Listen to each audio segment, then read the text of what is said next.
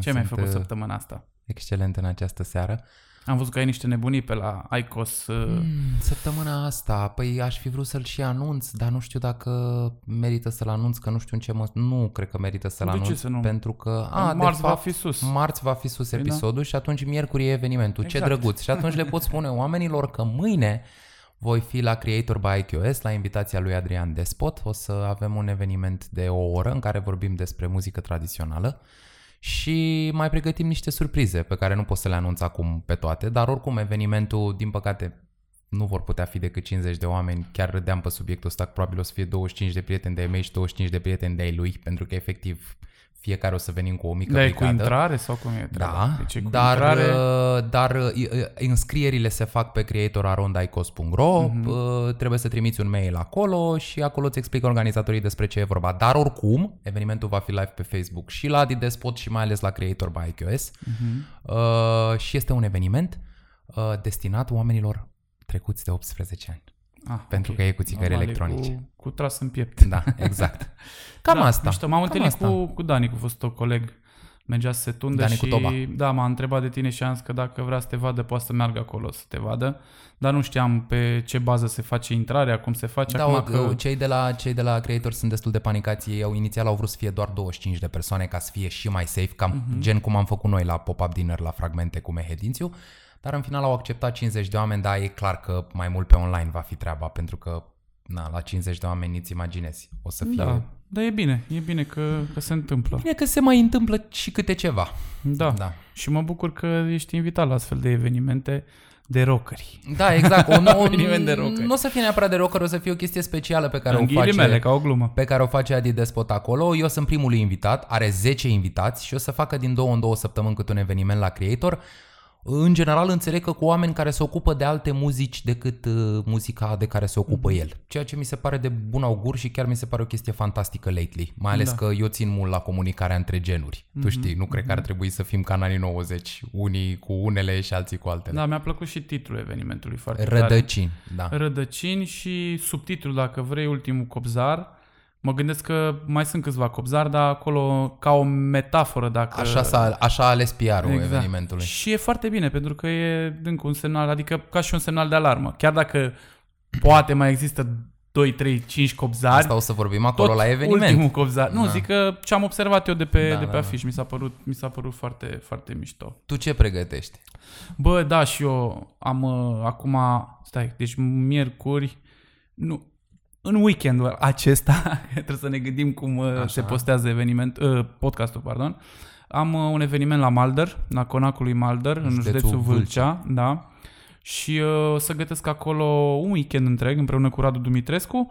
Facem uh, în prima zi un meniu super tradițional și profit un pic de faptul că am făcut cercetare în zona uh, Vâlcii cu fragmente, plus nordul județului Gorj, Gorj plus nordul județului Mehedinți și am de ce să mă leg ca să facem uh, masa de vineri. După care sâmbătă o să facem un prânz foarte mișto, cu mici, o să-l denumim de Dulești și o să fie, o să fie super caterincă, cu mici, cu grătare, cu bere, cu muzică, nu știu dacă o să fie, dar o să fie așa pe atmosfera de Dulești.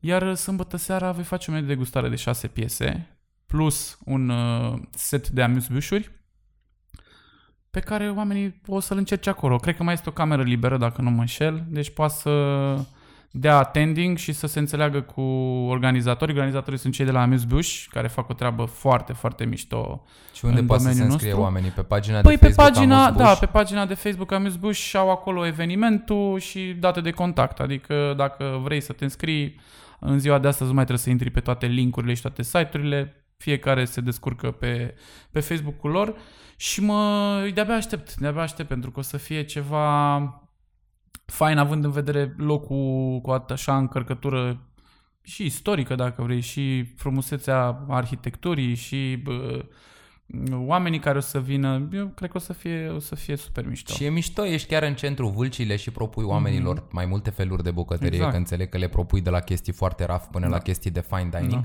Și lăsând uh, Oltenia, noi am umblat și în sudul Transilvaniei, acolo Plus de asta, de la, da. Maldă, de la Măldărești, nu cred că sunt 100 de kilometri până la Sibiu, adică practic e o zonă totuși de interferență și uh, o să și gătești lângă cea mai veche clădire non, Non, uh, non-religioasă creștină, da, da, da, de da. pe teritoriul țării românești. Cula lui Mulder e o Da, m-a inspirat, structură m-a, m-a, foarte m-a, veche. m-a inspirat foarte tare asta și meniul oarecum de degustare am vrut să-l denumesc uh, nuntă la pomană. Așa m-am gândit eu că dacă tot în Vâlcea, în Mehedinți, în Gorj, peste tot pe unde am fost, toată lumea gătește la nuntă și la mormântări și la pomeni și la praznice și așa mai departe. Am zis să mă joc un pic cu tot ce am uh, cules din punctul ăsta de vedere.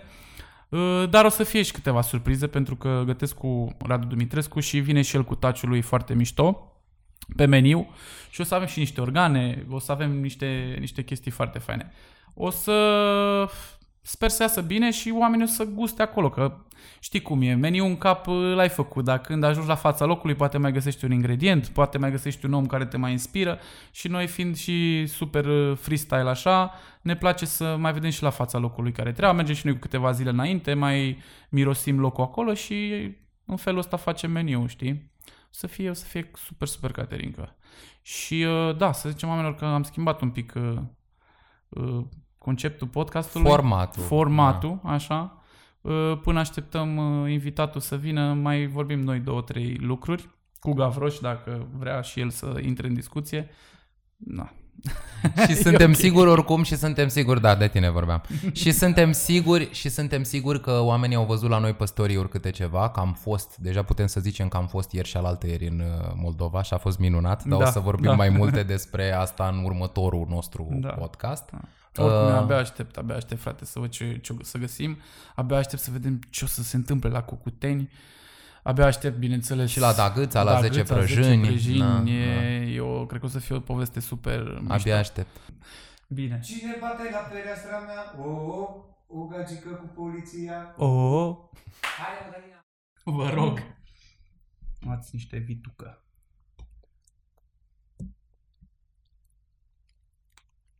Mm. Mm. Eu încerc să mănânc ca o domnișoară. Mm, mm, mm, mm. Gavroș, te rog.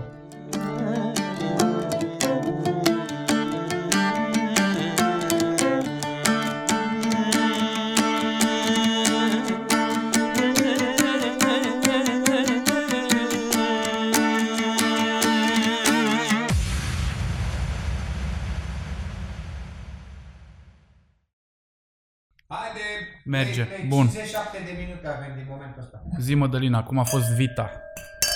Foarte bună. Da? Ți-a plăcut? Excepțională. Mi-a plăcut foarte mult, cum de altfel îmi place absolut tot ce gătești tu, să știi, sunt un uh, mare fan al tău. Mulțumesc, mulțumesc, mulțumesc. Și eu sunt un mare fan de al tău. Sau dintre ai tăi, cum e corect. Da, Așa? dintre ai tăi. Dintre ai tăi. Nu, da. mi se pare anti-limba română. Tu dintre ai să-mi tăi, spui Da, că tu și ești, mie mi se tu ești pare, bossul da. la litere. Așa ar fi corect, dar nu mi se pare românesc. da. Păi a fost o vită foarte simplu gătită, foarte, foarte simplu. În uh, tigaia bine încinsă, cum se face un steak de vită, lăsat cu îngrăsimea, îngrăsimea ei, după la sfârșit un pic de cimbrișor unt, pe o felie de pâine foarte proaspătă, îmbib pâinea în toate sucurile alea pe care le-a lăsat uh, vituța și după aia o tai frumos și o mănânci. Și ai gătit-o în 10 minute, nu? 10 minute ți-a luat să faci și plating și Da, Să tot. zicem 5 minute plus 5 de... Să o, o lași la odihnit, că e foarte important să o lași la odihnit. Super tare. Da. Păi e o cină foarte bună și super rapidă și super delicioasă. Mă bucur, mă bucur că ți-a plăcut. Și îți mulțumim că ai venit la noi la podcast în Exact, sfârșit. ce drăguț. Ca să vadă lumea cine face cămășile astea frumoase. Exact, că ne-au mai, tot întreb, ne-au mai tot întrebat oamenii, băi, cine face cămășile frumoase? Uite, dragă, cine face cămășile frumoase. Da, Mulțumesc foarte mult pentru invitație. ne bucurăm tare. Să o prezentăm pe Domnșoara Mădălina. Domnișoara Mădălina Preda aici de față, Prezentați-mă. stylist, persoană talentată, rotund de talentată, iubirea vieții mele Om cu suflet bun. și om cu suflet mare. Da. Exact. Da.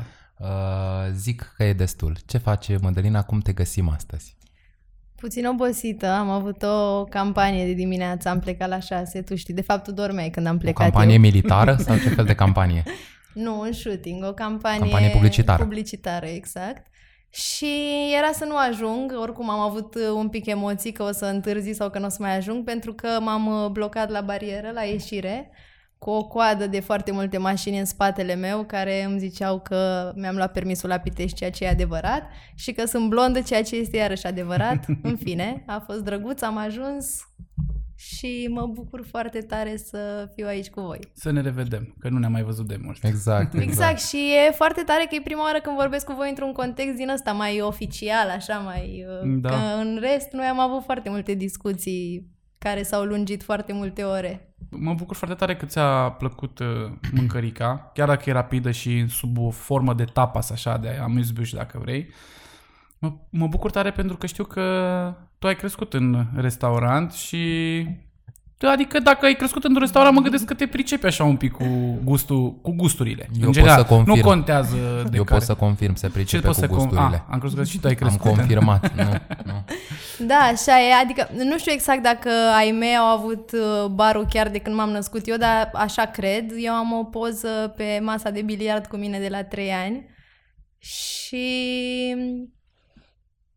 da, ce pot să zic? Uh, A fost foarte uh, a fost foarte interesant pentru mine să cresc în felul ăsta, Asta adică e, nu, cum a nu fost e... copilăria ta într-un restaurant? Că e foarte, foarte interesant. Mm. N-am mai avut până acum invitați care au crescut în asemenea medii.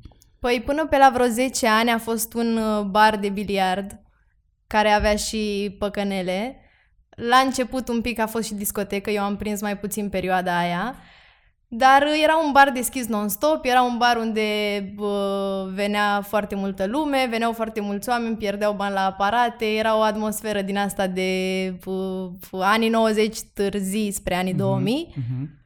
Deci barul de noapte din cântecele lui Gicu chitaristul. Și a lui Ăla era, Florin Mitroi. Unul dintre Exact, ele. exact, exact. Era un Da. bar de Măruță noapte. Neagu și așa mai departe. Și e un loc în care nu te gândești neapărat să-ți crești un copil, dar mie cred că mi-a prins bine totuși, adică... Da, că până la urmă te mai lovești de chestii, frate. Adică, uite, și eu am, eu am oarecum mi-am crescut adolescența mea, am trăit-o în, într-un asemenea bar. Și bine, prin mai multe baruri, că la Cugir asta era ocupația numărul unu, pentru că erau foarte multe pe metru pătrat și era foarte... te atrăgea rapid și înțeleg oarecum, mai ales pentru o fată și cred că oarecum te întărește, te, te maturizează așa mai, Da, exact. mai că- repede, te lovești mai repede de lume. De... Da, asiști, a- asiști efectiv la niște scene la care nu ai asista în mod normal. Și eu eram uh, înnebunită să fiu un bar. E, Asta am și făcut prima oară, am fost ajutor de barman, după care am mai crescut, am fost o spătăriță, ajutor de bucătar, DJ la un moment dat. Wow. Da, chiar am făcut foarte multe evenimente și chiar pot să vă zic că erau oameni care veneau uh, să-și facă, nu știu, botezul, cununia, ceva, nunta și întrebau de mine dacă o să fie fata blondă DJ. Ce tare. Deci am avut publicul meu.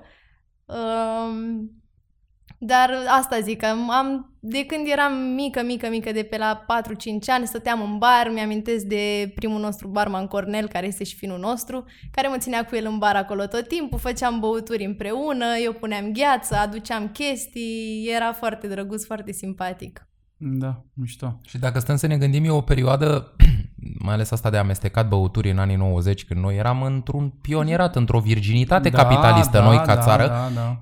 Cred că e foarte comparabil cu lumea în care apăreau cocktailurile în America în anii 30, adică era tot Exact. exact. genul ăla de în care nu potențai neapărat o băutură alcoolică foarte fină cu o răcoritoare beai un foarte gin tonic. fină, ci trebuia cumva să parcă să maschezi o parte Da, din gustul da. da. Exact, tăriei exact. pe care aia era șmecheria unui barman. Bine, dar mai e ceva de reținut, că noi toți trei suntem din provincie. Exact. Poate pentru Exact. bucureșteni, Da, poate e- pentru noi avem așa bucureșteni a oarecum un fost film altfel. comun, așa, Da, da, la bar. la ce ne-a zis Teo în- și cu ce ne-a De mai fapt, povestit da. și Cosmo în ultimele podcasturi, eu zic că totuși țara a fost cam la fel. Da, da. More Eu or țin minte, less. frate, când beai un gin tonic, adică gin tonic îți spunea, nu știu, Wembley sau cel mult Wembley. ăla Exact, era... noi Wembley aveam. Ce bei? Bea Beef Wembley. eater era de Barosani. Beef eater era de Barosani. La noi nu exista beefeater la Eu la lăutare așa am auzit. Tată, gin numai de la Beef eater în sus. Da, Da, la lăutarii sau... La lăutare e complet altceva. Nici la noi nu exista Lăutarii Beefeater, mergeau noi eram prin- cu Wembley. A, da, Wembley. și la noi. La noi Ok. Wembley erai, Da, erai da, barosan. Deci dacă aveai Wembley și Schweppes,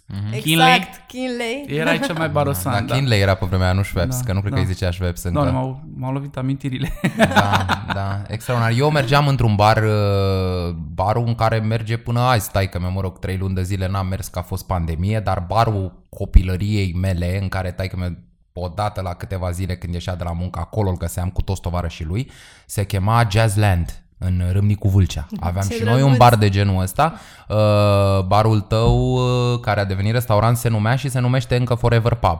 La început s-a numit Master, Master, apoi Forever Master Pub. Club Uh, și apoi Forever. Noi aveam Jazzland. În Jazzland... La noi Wake Up și Wake- după aia ne-am mutat la Macuroșu. La Wake Up acolo era discoteca, La restaurant, Macuroșu am fost biliard, și noi, chiar. păcănele, tot ce voiai tu. La Jazzland este un tip fantastic, uh, uh, locul a fost al lui încă din anii 90 și este în continuare, se numește Alin Rujan, un foarte mare iubitor și fin conoseur de muzică jazz uh, care a adunat așa un grup de oameni cu poftă de băutură de jur împrejurul lui și a zis, bă, stați aici că eu vă pun muzică. Și odată la câteva zile le punea CD-uri cu tot felul de ce mai făcea el rost, de cântări de jazz. A provocat inclusiv niște artiști plastici din uh, Vâlcea să-i deseneze toți pereții barului, care toți erau desenați de creion. Fantastic, mai ales de un artist plastic, nu mai știu nimic de el zilele astea. Din păcate însă s-au împregnat atât de tare de tutun acei pereți încât a fost nevoit în urmă cu câțiva ani, eu am suferit schimbe. enorm să taie peretele ăla, deși noi știm că în țările civilizate, în Amsterdam dacă te duci sau în Berlin dacă te duci, Rămân, cu cât peretele e mai desenat și mai împuțit de tutun, Exact. chiar dacă nu se mai fumează în interior acum, îl păstrezi pe ăla, așa cum e, să, să, să măcar cârciuma aia de pe vremuri să o vezi. Noi n-am știut să le păstrăm, așa că acest jazzland n-a mai rămas decât în amintirile mele. Dacă vă duc acum, o să vi se fară un bar din provincie ca oricare Păi, altul. mă gândesc că și barul în care a copilărit da. Madalina și barul în care am copilărit eu, Asta zic. toate Same s-au story. transformat. Pentru că Exact. ne-am dorit să fim... Uh, Altfel. Să punem candelabru, să zicem așa. Exact, Trebuia să exact, punem candelabru. exact, Așa, să ne întoarcem la Madalina. Da. Bun. Și zi, s-a transformat la un moment dat în un restaurant. Da, am schimbat locația. Am, uh, barul inițial era lângă vechea noastră casă. Noi chiar uh, locuiam în clădirea lipită de bar, ceea ce era foarte facil pentru taică meu când suna alarma și mi-amintesc că suna destul de des alarma, se mai agitau oamenii pe acolo și se ducea imediat, după care ne-am mutat, uh, s-a mutat și restaurantul într-o altă locație, o perioadă a funcționat uh, ca bar mixt, adică am păstrat o sală cu restaurantul și o sală de biliard.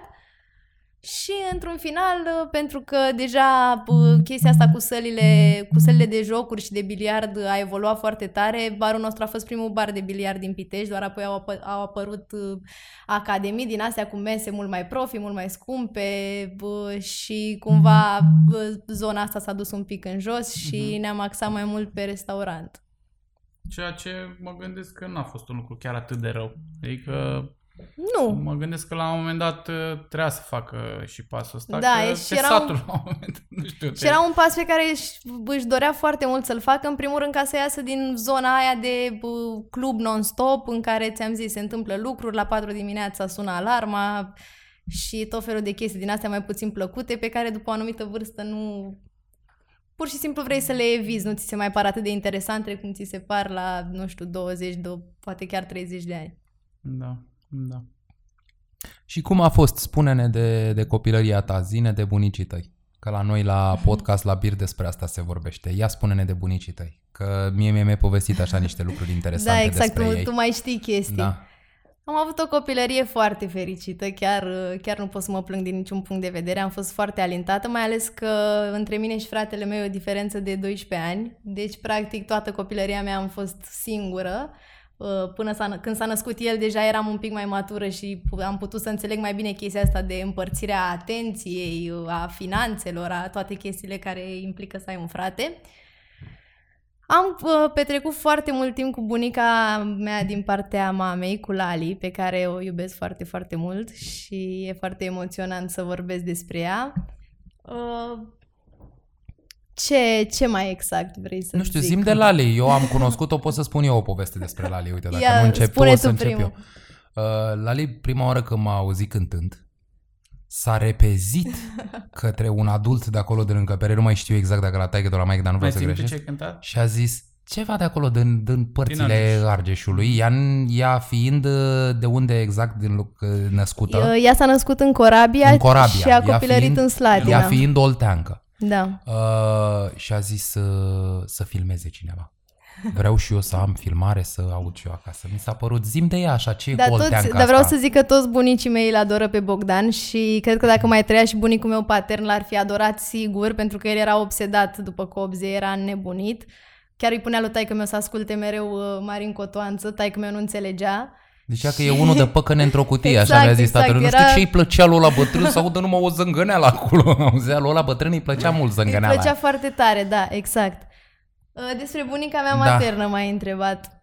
Uh, Ți-am zis, ea s-a născut la Corabia, a copilărit în Slatina și a avut un uh, anturaj din ăsta destul de interesant, nu știu exact prin ce uh, dar al sorții sau habar nu am, dar uh, părinții ei erau în niște cercuri din astea de artiști, uh, mergeau, uh, străbunica mea era, uh, vindea bilete la uh, cinematograful din Slatina, bunica mea mergea la filme tot timpul pe ascuns, se băga acolo în spate și urmărea toate filmele posibile și imposibile.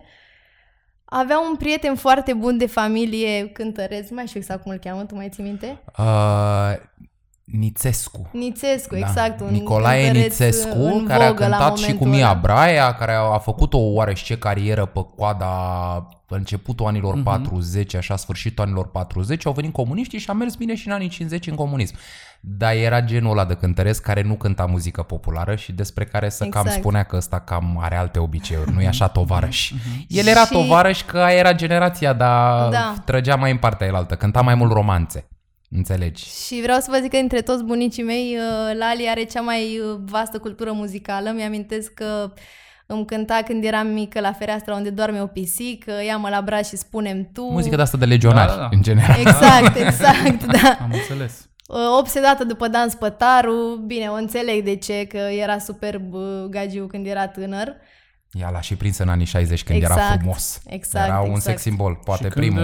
uh, a făcut și cea mai de calitate muzică. Corect, corect. da, și exact, asta, ei, ei cunoaște asta. și repertoriul ăla. Bine, ulterior mi-a pus uh, și piesele mai, uh, mă rog, făcute pentru partid, dar cumva nu era normal să se întâmple Clar, de chestia la asta. magistrala albastră încolo s-a a luat o turnură și cariera lui. Exact. Era firesc, altfel nu mai auzeam de el. Și poate că ele erau doar alea două, trei albume și devenea mult mai obscur decât a fost. Și când a plecat ea de la... Când a plecat ea? Când a ajuns ea la, la, La Pitești? Pitești? Da. Mai destul de devreme, pentru că, p- na, știi cum erau vremurile alea, te căsătoreai uh, mult mai repede decât te căsătorești acum și s-a mutat, uh, tataie deja se mutase la Pitești, el nu prea a copilărit uh, la Poiana Lacului de unde e el, decât o perioadă foarte scurtă și ea s-a mutat după el destul de repede, adică m- cam la finalul adolescenței, cred că avea 18-19 ani, ceva de genul ăsta când s-au mutat la Pitești.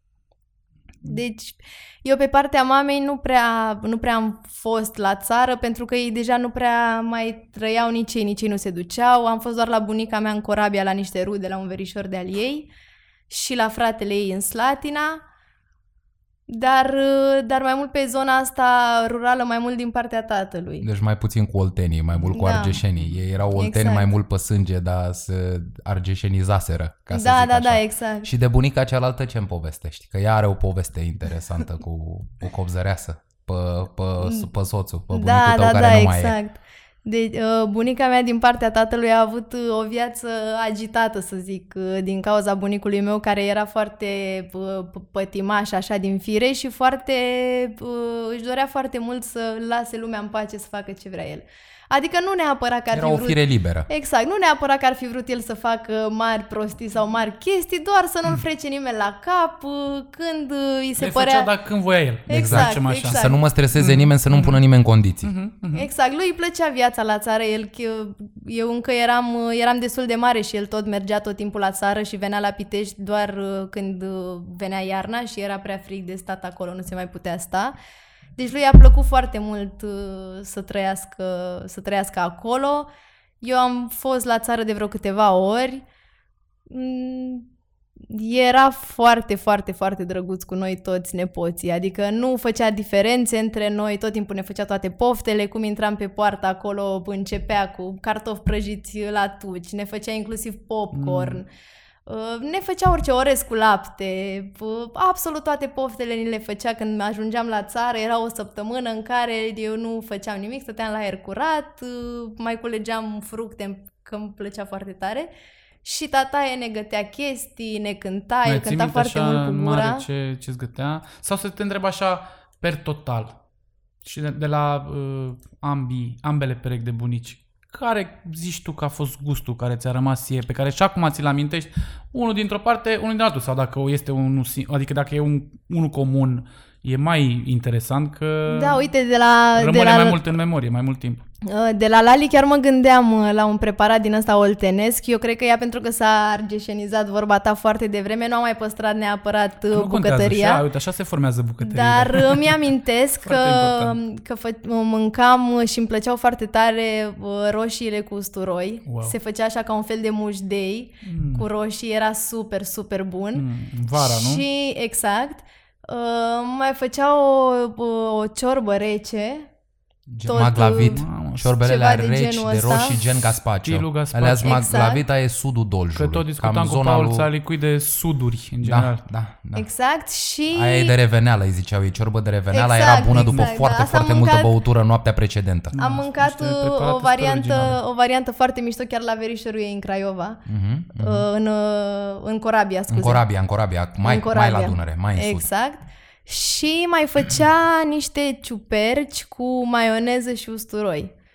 Aia Iarăși, știu. asta nu știu exact din ce parte, de unde... E, sunt de peste tot, depinde de... Cred că se ciupercile, găsesc până la urmă, peste tot, se da. găsesc peste tot, dacă mai ții minte ce ciupercile la Calafindești, alea cu Extraordinare. usturoi, wow. Extraordinar. Apropo, să anunțăm oamenii că facem o scurtă paranteză Da. că a apărut subtitrarea la episodul cu Da. Moldova de Să sus. anunțăm A- englezii. Chiar să anunțăm englezii. Chiar astăzi Diaspora. traduceam, mă chinuiam să traduc uh, Occidentul. uh, le fierb scazut, dar nu cu multă apă. Și tot încercam cumva să traduc chestia asta ca... Da.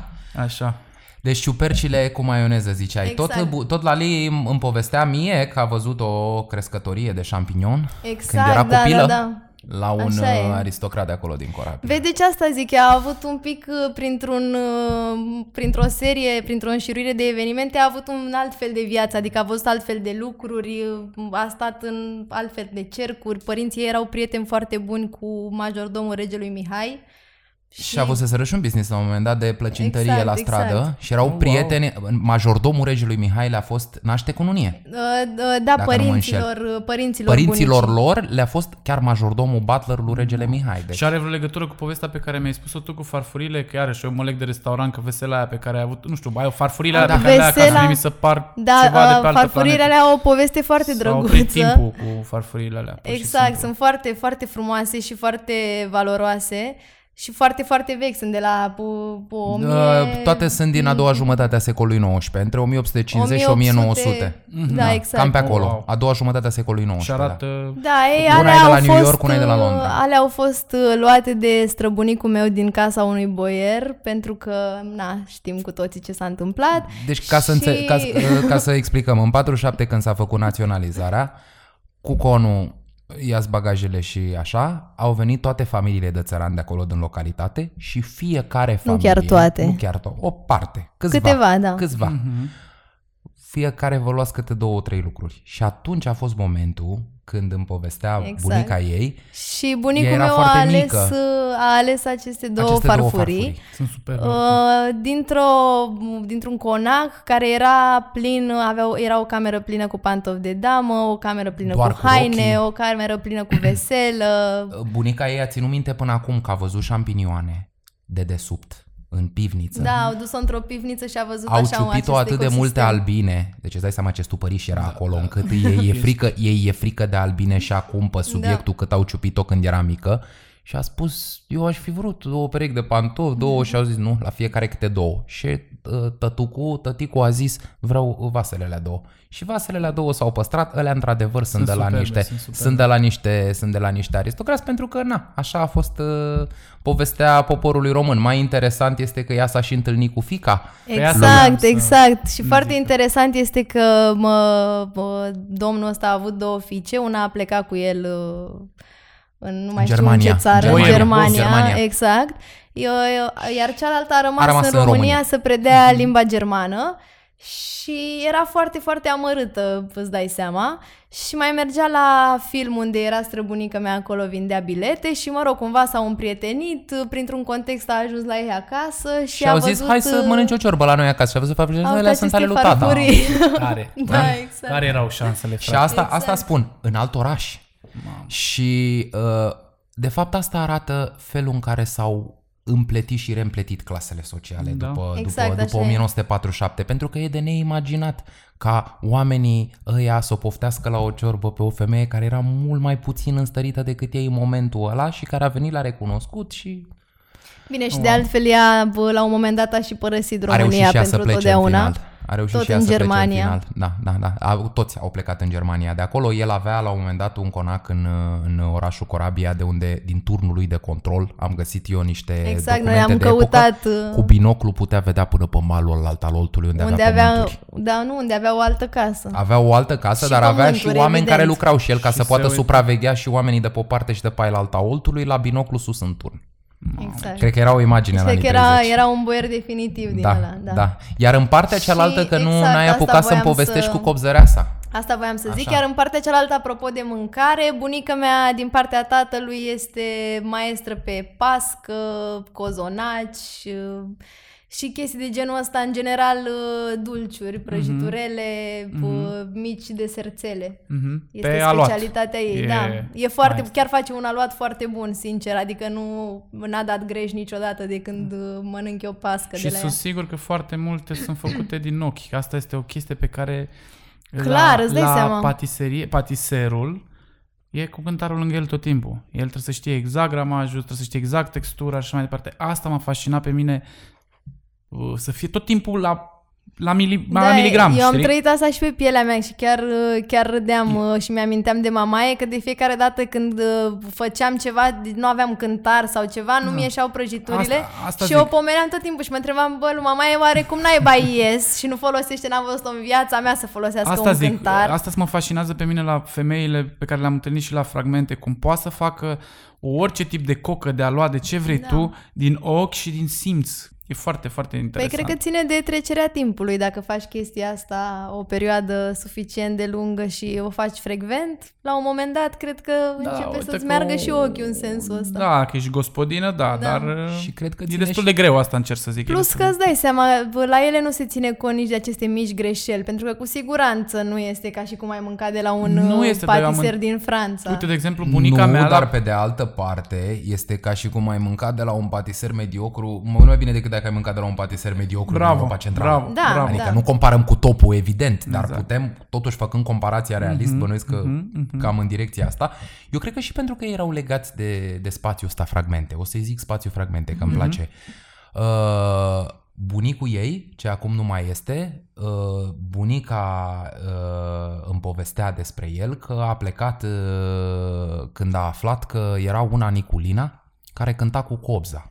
Dar era o, fa- La- era o familie. O familie de lăutare, evident, familie și era de o lăutari. copzăreasă femeie, pe care o îndrăgea el foarte tare, care cânta cu gurița Probabil și cu cobza, foarte cred că amărâți minunat. dacă mergeau amândoi, îți dai seama, și dacă cânta la cobză Ea femeie nevastă sa. instrumentistă, soțul cu vioara, îmi imaginez că era destul de prăpăt pe acolo și au, s-a dat șfară printre sate și s-a aflat că a murit.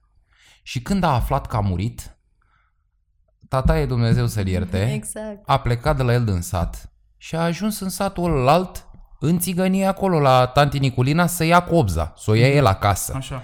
Pentru că el simțea de atunci că dacă nu o ia cineva care o apreciază, praful să alege, ceea ce s-a și întâmplat. Ceea ce s-a și Pentru că întâmplat. în toate satele alea era plin de aceste instrumente pe care noi nu le mai găsim. Da, și acum chiar m-am interesat uh, recent, uh, voiam să-i fac un uh, cadou lui Bogdan de ziua lui și am făcut o agitație pe acolo pe la țară și chiar nu, nu mai există. Nu, Toate s-a- au s-a- fost s-a golit uh, tot puse Argeșul pe așa foc, ceva și adică era nici, plin. Nici măcar nu, nu încape discuția de vânzare sau de... Nu, pur și simplu toate au fost uh, puse pe foc Păi, E suficient să iarna. treacă o iarnă. Fluierici Fălcaru, Gheorghe Fălcaru Fluierici de la Clejani, în ultima iarnă, înainte să treacă în neființă, și-a pus propria ușă pe foc, pentru că nu mai avea lemne de foc. Adică, și el e un caz celebru, adică el e cunoscut, nu e neatică Da, din... exact. Uh, și a, asta îmi povestea bunica, că a ținut minte până astăzi că el a plecat după copzăreasă, l-a prins o furtună, o vijelie și o ploaie îngrozitoare acolo, a răcit îngrozitor și n-a mai găsit-o. Și nu i-a mai găsit nici copiii și n-a mai găsit nici cobza și s-a întors a venit răcit, vraiște, împachetat de frig, tremurând tot, s-a dus după o cobză pe care n-a mai găsit-o. Mie asta mi se pare o poveste foarte drăguță. A ținut bunica ei să-mi spună povestea asta. Foarte tare. Da. Ok? Foarte tare. Da. Și de, tata e numai chestii din astea făcea. Pleca pur și simplu după cobze, se întorcea răcit. se Sună foarte random. Se întorcea răcit Cobză, cobză. și, și tot felul de alte chestii de genul ăsta care au, au făcut-o pe bunica mea să, să trăiască viața mai uh, palpitant un pic. Da, adică îl înțelegi Era o pe anume bunicul tipologie tău, exact. de bărbat. Da, îl înțeleg și exact. pe bunicul tău, dar o înțelegi pe bunica ta, nu știu, îi înțeleg pe amândoi Da, în, da, în, clar. Da, în mă, îți felul dai lor. seama că și ei a fost Că mi foarte se pare greu. foarte cool bunicul tău. clar, dacă clar. a fost așa, știi? Dar în același timp, pe vremea aia, trebuia să fii om de casă, trebuia să ai grijă de gospodărie în Exact. permanență, trebuia să, bă, să iei frâiele până la urmă Era în mai familie. complicat să Ei a ai genul fost, ăsta de uh, spirit liber. Exact. Ei a fost foarte greu, de seama să crească trei copii singură, bă, părin, bă, bă, copiii lor au resimțit lipsa tatălui, taică mi îmi povestea că a avut momente în viață în care și-ar fi dorit uh, să fie taică sau acasă, dar uh, nu era ca și cum uh, era absent total, pentru că de fiată când venea era foarte drăguț, uh, foarte iubitor, foarte atent, doar că nu venea foarte des. Avea Asta nevoie de era timp pentru problema. el. Da. Exact, avea Da. nevoie de timp pentru el. Exact. Da, foarte, da, foarte drăguț. mișto. Uh, și să ne apropiem un pic de ceea ce faci tu azi.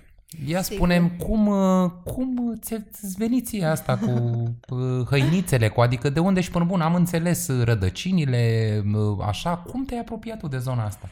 Mai mereu mi-a plăcut. Chiar uh, recent am avut o discuție cu maica mea și mi-a reamintit că eram foarte mică, aveam uh, vreo șapte ani, ceva de genul ăsta și decupam uh, rochii din revistă și le vindeam familiei.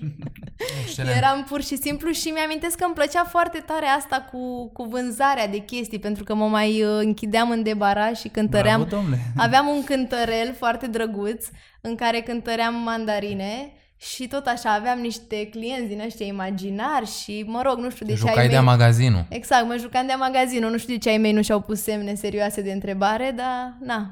N- N-au văzut spiritul antreprenorial la timp. exact. Dar de styling totuși, cum te-ai apucat de zona asta?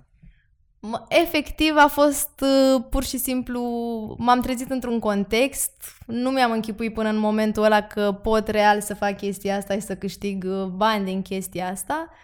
Am făcut un internship la revista El care s-a terminat foarte, foarte drăguț uh, și exact cum mi-aș fi dorit și cum m-aș fi așteptat mai puțin.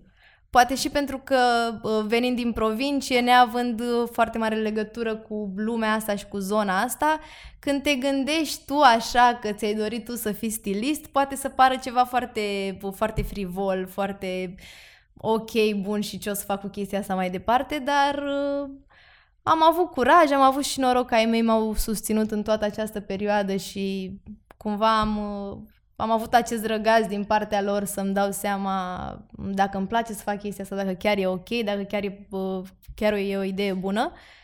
Și apoi toate lucrurile s-au legat pur și simplu natural, adică nu... Nici nu știu să vă zic uh, succesiunea, succesiunea exactă. Pur și simplu am început uh, internship-ul, am fost foarte dedicată, îmi plăcea super mult, mergeam la redacție, scriam foarte multe articole pe zi. Îți plăcea mult mai mult dreptul de, decât dreptul pe care Da, îl studiai. da, da, clar. Că Tu erai la drept atunci Clar. și asta trebuie spus. Că uite, poate sunt oameni care se uită și se întreabă cum ajung stilist? Cum mă fac? Cum ajung meserie? De ce am nevoie?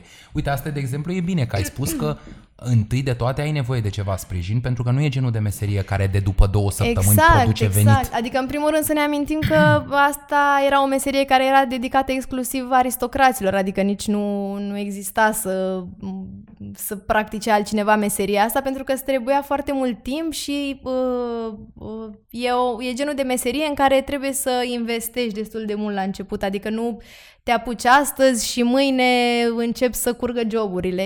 Trebuie să ai răbdare, trebuie să faci practică, uh, trebuie să înveți de la cineva. Eu am avut uh, norocul să învăț de la Domnica Mărgescu și Roxana Voloșeniuc, pe care le ador și care sunt cele mai tari. Și, na, cam asta. Adică uh, trebuie să, să fii conștient că uh, e o meserie care necesită un sacrificiu destul de mare, de fapt, ca majoritatea meseriilor. Liberale. Liberale. Nu, exact. Da, asta eu asta mă gândeam, apropo, că am văzut-o pe Tora Vasilescu jucând o garderobieră superbă în filmul Glisando al lui Mircea Daneliuc, Super când e gagica lui Ștefan Tudorache, uh, în care îl ceartă, o ceartă Ștefan Tudorache, un subiect care mi se pare interesant, că asta totuși e o chestie relativ nouă. De fapt, meseria asta de costumier garderobier stilist, eu zic că vine cam la finalul aristocrației în sensul modern în care În înțelegem sensul noi azi. modern, da. Pentru că el, dacă ți amintești în filmul ăla foarte mișto realizat, în anii 30 el ori certa, zicea nu mai pune haine de astea vechi pe tine, că e bol de piele. Mm. Uh, adică nu iei haina de la una și o pui pe alta și o pui pe alta. Asta e o chestie ceva mai nouă. Când apare vintage când apare anticul. Astea sunt niște Exact. concepte care nu sunt mai vechi până la urmă de 1900.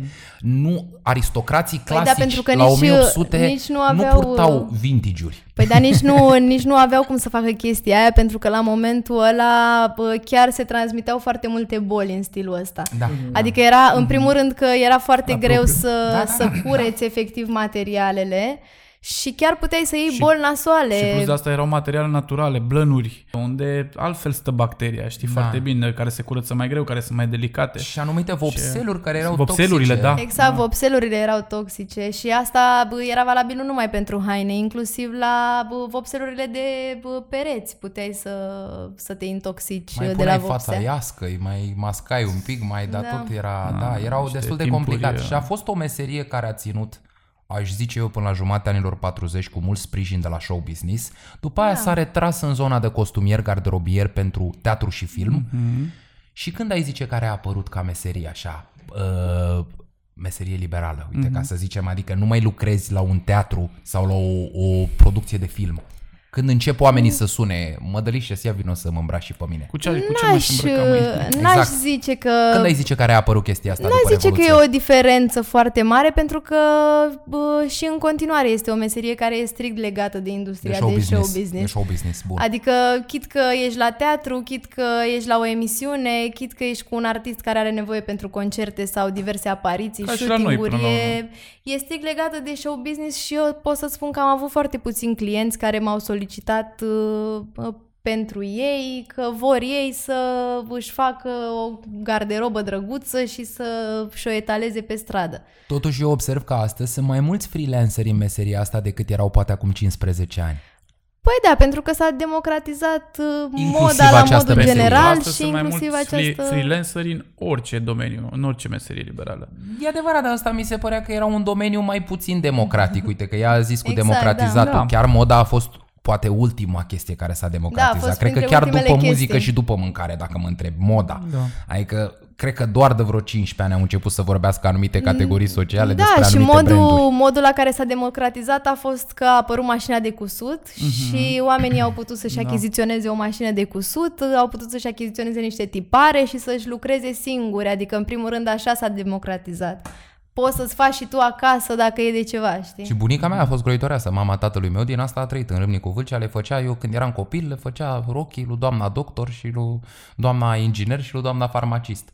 Cred că a fost o chestie de genul ăsta. Da, și eu cred că, eu mai cred o chestie, eu mai cred că, ok, ești stilist, uh, te duci la film sau la, nu știu, la o, înainte de un concert, ai grijă de garderobă, ai grijă de oameni, ai grijă de cum se bracă, dar până la urmă tot e o meserie foarte riscantă în ghilimele, adică s-ar putea termina dintr-o dată. Uite, acum, de exemplu, cu pandemia, s-a terminat dintr-o dată. Și de asta zic, eu cred că soluția cea mai bună e cea pe care a ales-o și Mădălina, să treci și la faza de creator, uh, sau designer vestimentar, Da, da, nu? da. Eu cred că astea două se pupă foarte, foarte bine și eu cred că asta e soluția. Exact ca la bucătărie, dacă vrei la un moment dat să ai, să începi tu să produci și să vinzi tu direct, fie prin restaurant sau fie prin ce vrei, na, din punctul meu de vedere, eu cred că asta e soluția și în fashion, nu știu, contra, să mă contrazici dacă nu e așa.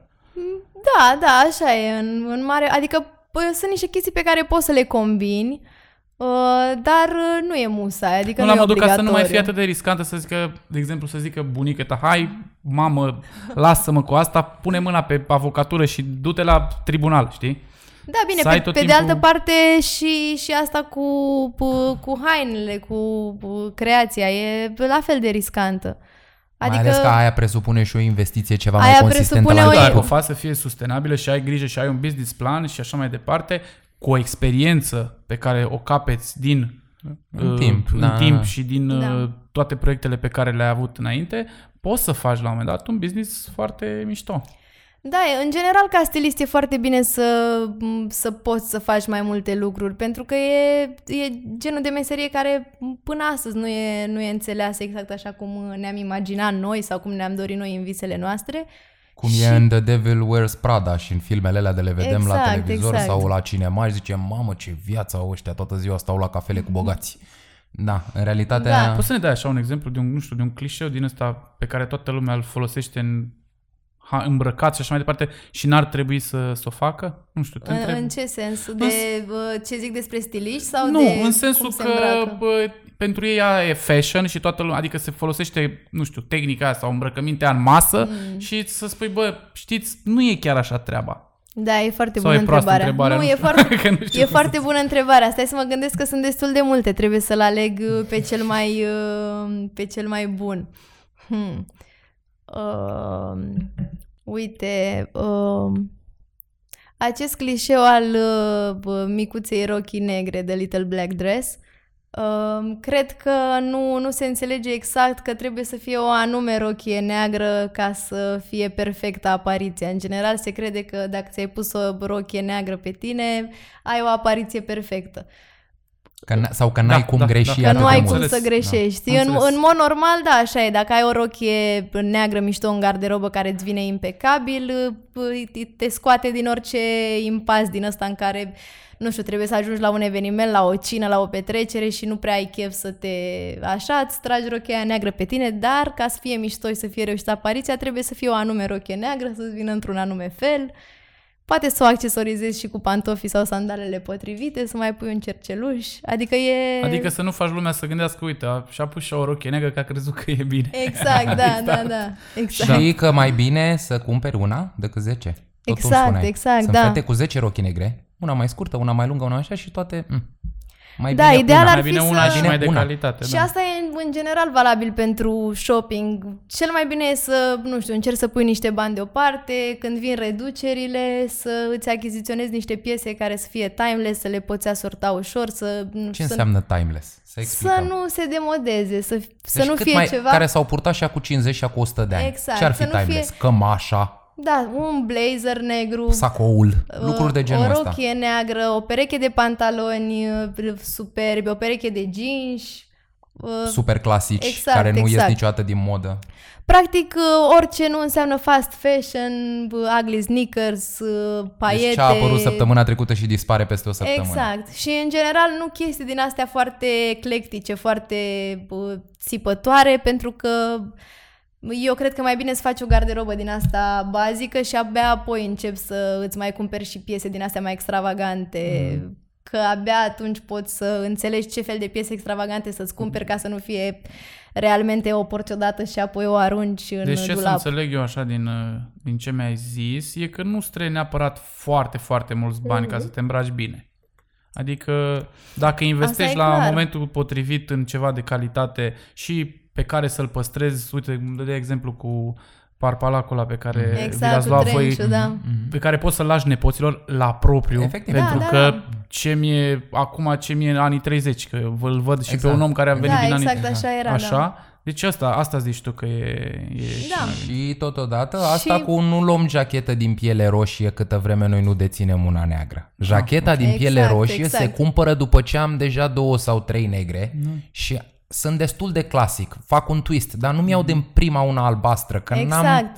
Da. Deci e ca la, clasic. ca la vorba aia pe care am Da, am trebuie zis eu. să- trebuie Ca să să o iei fii ușor. new wave trebuie să cunoști old wave. Foarte exact, bine. Și la Da, exact, foarte exact. Bine, foarte bine. Trebuie da. să o iei treptat, știi? Adică să, Hai noroc. Sănătate. să ajungi bă, să-ți creezi un, un stil al tău și asta ți-l crezi pur și simplu în timp, experimentând cu anumite zone, bă, pornind de la mai puțin și construind, jucându-te cu leere și chiar dacă e un exercițiu foarte drăguț dacă o iei treptat. Și da, eu cred că nu, nu-ți trebuie foarte mulți bani ca să, să arăți bine. Eu îmi cumpăr foarte multe chestii vintage din second hand-uri, susțin foarte mult uh, zona asta. Chiar cred că poți să găsești uh, comori în second hand-uri.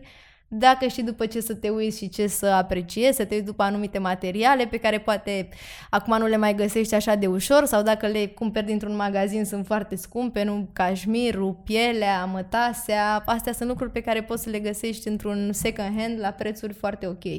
Tu ai și o rubrică în revista El, din când în când. Am văzut la El Girl, chiar luna da, asta. da, da, mi-a apărut luna asta un Și editorial știu că foarte drăguț. Tu chiar asta propui în editorialele tale. Eu din ce am văzut, Da. piesele pe care le propui sunt o combinație între piese de brand și piese care real eu, e pentru prima dată am văzut la El Girl Masă, la masă. tine uh, piese care costă 20 de lei, 30 Exact, de lei. da, Le-am da. văzut în, în, în paginile unei reviste de modă. Nu știu dacă și Mie- înainte de El Girl am, au mai fost tentative de genul da, ăsta. da, da, chiar primul, primul meu editorial din uh, El a fost uh, tot pe tema asta. Mie îmi place foarte mult să integrez în editorialele mele și produse second hand, pentru că mi se pare că e cel mai bun uh, mod prin care poți face oamenii să înțeleagă că nu e, nu e nasol să ții haine de la second hand, că e chiar mișto, că e sustenabil, că bă, ajutăm un pic și planeta și arătăm în același timp și mișto, că știi cum e dacă ajut planeta și nu mă uit în oglindă și mi se pare că, nu știu, arăt caragios sau că nu m-am îmbrăcat bine, poate nu e așa o combinație. Dar poți să arăți foarte bine, să ajut și planeta în același timp și eu, toată garderoba mea e formată din câteva piese uh, statement din astea în care am investit mai mulți bani și pe care le combin cu piese second hand și atunci uh, Foarte frumos, uite că efectul, zicea... efectul e foarte mișto, mai ales dacă ți achiziționezi niște pantofi corespunzători, practic poți să porți uh, absolut orice și să arate bine cu accesorizarea corectă. Că zicea Bogdan că sunt tot mai mulți în meseria asta. Eu cred că asta face diferența, bro. Între un artist în domeniu și trebuie să te gândești la toate aspectele, știi? Da. Asta mi se pare că este o gândire de artist, dacă mă întreb pe mine. Ce drăguț. Și faptul, Și eu că, cred. faptul că gândește sustenabil, asta e mai frumos, știi? Mai ales Pentru că să se gândește ultimul- și la environment. În ultimul editorial am văzut uh, că ai dacă poți să ne spui tu mai multe, unde anume ai ales să fotografiezi? Am văzut multe gunoaie de jur Da, împrejur. da, am fotografiat într-un loc uh, odios, sincer. Mie nu mi-a venit Ce să tare. cred. Nu mi-a venit să cred că există așa ceva. Da, știu. Uh, mi-a venit într-o zi ideea să fac un shooting la groapa de gunoi.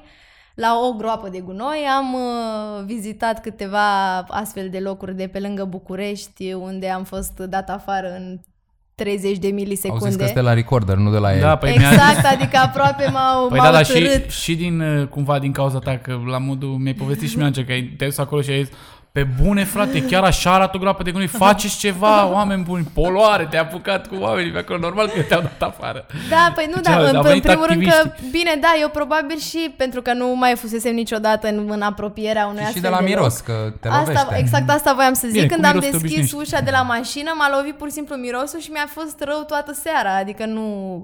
uh, A fost șocant și cumva mă resemnasem, îmi luasem gândul, am, bă, e ok, nu se poate, asta e, până la urmă miroase și foarte urât, nu cred că real putem noi să stăm acolo toți uh, cel puțin 5 ore cât necesită un shooting, cel mai scurt timp pentru un shooting. Și bă, mă resemnasem cu chestia asta și am văzut uh, la Ana Maria Hâncu, care este una dintre fondatoarele Let's Do It România, care face o treabă foarte, foarte drăguță. Am Marfa. văzut că a înregistrat, a pus pe Insta Story acest loc. Și am dat imediat un mesaj, am întrebat-o unde e chestia asta, unde ești, uh, și ea mi-a zis, e pe un drum în Ilfov, e foarte nasol. Eu i-am zis că am de gând să fac un shooting acolo, cu glumițe din astea panicată, sper să nu strângeți gunoaiele înainte să fac shooting-ul. Ea mi-a zis, nu stai liniștită că sunt acolo de foarte mult timp și nu știu dacă reușim să le strângem, pentru că bă, e așa ca o răscruce din asta de drumuri și aparține de patru primării bă, zona aia. Oamenii vin și aruncă tot felul de deșeuri din astea de la construcții, bă, rigips, bă, polistiren, cauciucuri, sticle, bă, Electrocasnice. Electrocasnice, exact, uh, p- closet, mm. cadă, chiuvetă, în haos, nu știu cum o să Deci nu reușească există acolo cineva cuvântul să... selectiv. Ceea ce încearcă politica exact. Și nu, europeană nu să trece impună. lumea pe acolo pur și simplu. Adică noi am stat acolo, cred că vreo șase ore și cred că a trecut o singură mașină. Oh. Adică nu, nu este pustiu. Nu am văzut nici măcar uh, oameni sărmani care să vină să mai ia din lucrurile alea. Cred că unele dintre ele mai pot fi refolosite în, în ceva de genul ăsta. Da. Oricum, uh, foarte tare, foarte tare. Am văzut-o și eu în revista El. Uh, shooting-ul, sau cum se, se numește, prezentarea ta, Da, uh, shooting-ul, propunerea ta pentru revista El mi-a plăcut foarte tare și să ne întoarcem iarăși un pic în spațiul fragmente, cum zicea colegul meu Bogdan, pentru că eu consider că hainele pe care le faci tu fac parte oarecum din spațiul fragmente. Stai așa că s-a oprit uh, camera și a umplut Bogdan paharele. Exact. Exact. Hai să vorbim despre cămașa asta pe care mi-ai făcut-o, pe care ai făcut-o în colecție. Cum te gândești să combini stilul ăsta de cămașă de vară așa super uh, nu știu, modern, dacă vrei, cu peciurile astea țigănești și plus de asta nu că sunt peciuri țigănești și materialul e exact, Exact, același exact. material din uh, fustele țigăncilor sau da, cum da, e. da, chiar îl cumpăr Așa. de la, uh, de la o doamnă foarte drăguță de etnie romă, care e foarte, foarte dedicată în zona asta, adică uh, pretinde și nu, uh, nu o spune doar așa că are cele mai uh, calitative materiale de genul ăsta. M- Se mai găsesc și uh, variante un pic uh, mai, uh, mai proaste din punct de vedere al calității, dar uh, astea sunt cele mai mișto pe care le-am găsit eu în uh, România. Și ca să-ți vorbesc strict despre cămașa asta, în primul rând mie mi se pare că printul ăsta cu flori este un print uh, foarte punk. Și Bogdan, este. uh, Bogdan știe că eu sunt uh, o fană a curentului punk în modă și în general în artă. Și noi. Și noi, exact. noi. Exact și mi se pare un print foarte punkist, mi se pare că merge foarte bine, uh, adică mi se pare că uh, trebuie să îndrăznești cu el. Să-ți eu asta, asumi. eu asta am, uh, am vrut cumva să zic, că e totuși un print uh, țipător pe care poate nu l-ai combina cu altceva, poate, nu știu, ai purta o bluză așa sau o fustă simplă, habar n-am. Și eu cumva p- am avut această, p- mă rog, viziune să-i spunem, că pot să combin printul ăsta și cu alt fel de printuri, care pot fi și ele țipătoare. Uite, în colecția trecută am făcut cu tartan, Mhm. în colecția asta de vară am ales dungile astea, am uh, folosit peciurile alea pentru că am uh, materialul ăsta e de așa natură se termină cu o bordură pe care eu nu pot să o folosesc efectiv și îmi rămân foarte multe materiale din astea, bucățele, cum e, cum e chiar uh, Mhm, mhm. acest buzunar și m-am gândit să le reintegrez Din nou, ca la în, uh, bucătărie, no food waste și la Exact, fashion e la încerc, fel. chiar nu încerc aruncăm să, materialele. încerc să Mai nu... ales că industria modei este Da. Una dintre cele mai poluante Da. industrii. Exact, exact, chiar e una dintre cele mai poluante și încerc să nu, nu arunc materialele, măcar atât să folosesc uh, tot ce am. Nicu și Vio mă ajută foarte tare în, uh, în Cine direcția sunt asta. Nicu și Vio? Sunt uh, patroni, să zic. Acum trebuie să zic patron, că eu așa am crescut, uh, cu Exact, termenul patronii. de patron. Mie îmi place patron. Da, normal. Eu am Da, crescut, am termenul de crescut cu patron e- termenul de patron. Uh, Patronii atelierului unde eu îmi uh, croiesc uh, aceste produse, unde lucrează niște doamne croitorese care sunt excepționale. Poate ai observat și tu, nu se văd cu săturile. Sunt, sunt realizate foarte, foarte mișto și chiar sunt durabile. Poți să le speli la mașină, poți să faci basically orice vrei cu ele, că sunt, uh, sunt trainice. Moda vine de sus în jos în societate. Exact. De la bogați la săraci. Bun. Noi știm foarte bine prin ce a trecut societatea românească în ultimele sute de ani. Tot discut cu Mihai săptămână de săptămână. Săptămâna trecută am avut un trufar, săptămâna asta, iată, avem o domnișoară modistă. Mergeți pe zona asta. Uh, așa, Mergem mai pe zona luxury. asta luxury, bun. Întrebarea mea este, în momentul în care lucrurile intră în fibra societății, ele nu intră direct de la bogați la săraci. Niciodată. Nici Da, păi am nici discutat nu- și nici cu n-ar avea trufele în cum. ultimul nostru episod și acum și la modă. Ei, eu cred că pe noi Ei. foarte mult ne-a ajutat Mahalaua. Mahalaua care până în perioada postbelică, să zicem așa, până în anii 50, era o mahala pariziană. Cam din anii 50, 60, 70, 80 se transformă într-o mahala nord-coreană. Pyongyang. Mhm. Pyongyang mai Bravo, mult decât bravo. Paris. Da, da, corect. Hălățelul hălățel, ochelarii fundul de borcan, șapca teșită, Da. lucul ăla e mai mult de Asia îndepărtată decât de Da. micul Paris. Da, clar.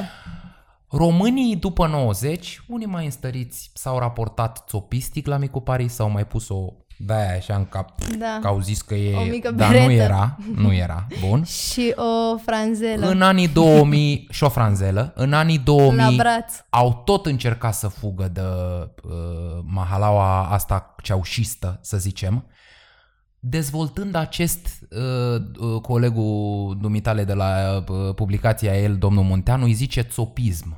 Da. Crezi că țopismul ăsta al poporului român în ultima sută de ani, care are niște explicații socioeconomice, poate fi depășit în vreun fel, mai ales în contextul în care, pentru că Radu ne spunea în, ultima, în ultimul nostru podcast că la trufe el vrea democratizare, dar și un pic de educație. Cultură. Și un pic de educație. Tu crezi că un pic de educație intră astăzi la Gucci, Gucci, Prada, Chanel, Chanel pe internet? Mai nu știu, e Și că foarte... se mai poate? E foarte dificil de spus dacă se mai poate sau nu. Eu sunt optimistă, altfel nu știu dacă aș mai practica meseria asta. Eu, eu cred că se mai poate. Deci și tu crezi că moda vine la pachet cu educația? Așa ar trebui să fie, pentru că Na, gândește-te că uh, noi educația la modă o percepem acum altfel, pentru că, uh, nu știu, majoritatea oamenilor care își doresc să se îmbrace bine sau care sunt pasionați de zona asta nu vin neapărat dintr-o familie în care, bă, nu știu, cutumiar, istoric s-a întâmplat chestia asta. Deci n-au avut, mamele lor n-au avut guvernantă, exact, ca să le învețe exact. și pe ele care e bunul gust. În trecut, bunul gust era învățat mai mult de acasă pentru că... Uh, Plăteai o englezoică plăteai- sau o nemțoaică Da. să-ți învețe fetele să se Exact, îmbrace adică decent. exista o anumită etichetă despre care acum nu, nu mai vorbim de vreme ce nu, nu știu, nu mai suntem uh, aristocrați uh, și țărani și așa mai departe. Adică cumva oamenii care își doresc să uh, exceleze în zona asta și să facă performanță trebuie să înțeleagă că nu e de ajuns să ai un simț estetic și, sau un ochi bun, cum, cum se spune, ci că trebuie să studiezi un pic mai mult dacă nu vii dintr-o familie foarte bună în care de multe generații oamenii erau obișnuiți, învățați să se îmbrace frumos, învățați cu o anumită etichetă, da. trebuie să știi cum să și porți hainele, nu, nu, nu trebuie neapărat să fie niște haine mișto puse pe tine, trebuie să le, scuze, trebuie să le simți, trebuie să le înțelegi, să înțelegi ce să faci cu ele. Deci, ca să-ți răspund la întrebare, cred că se mai poate chestia asta. Cred că o să mai dureze destul de mult timp, însă, pentru că observ că momentan suntem foarte axați pe zona asta de uh, hype, de Gucci Gang, Gucci Gang uh, și ce se mai cântă prin muzica trap și cred că copiii care aspiră la un tricou din ăsta pe care scrie mare Gucci, mie mi-ar plăcea să, să încerce să caute un pic și despre casa asta de modă și care-i faza cu ea. Dar și crezi de că ce ei e vor ști atât, cum să se uh, îmbrace la un interviu? Cred că o să se îmbrace într-un costum Aha, bun. la un interviu, sincer. Am înțeles, am înțeles. Da, eu cred că mai trist o să fie în momentul în care acești copii uh, nu vor mai fi finanțați de părinți și o să vadă cât de greu e Exact. să-ți iei Gucci, Gucci, Balenciaga. Hai Exact, noroc! cât de greu e să-ți iei un astfel de tricou. Acest Foarte foarte drăguț. drăguț. spuse, mulțumim Mădălina Mulțumesc că... și eu pentru invitație. Sper că m-am descurcat ok. A Te-ai fost... descurcat Eu splendid. cred că a fost extraordinar. Bine, Gavroș! Bine, Gavroș!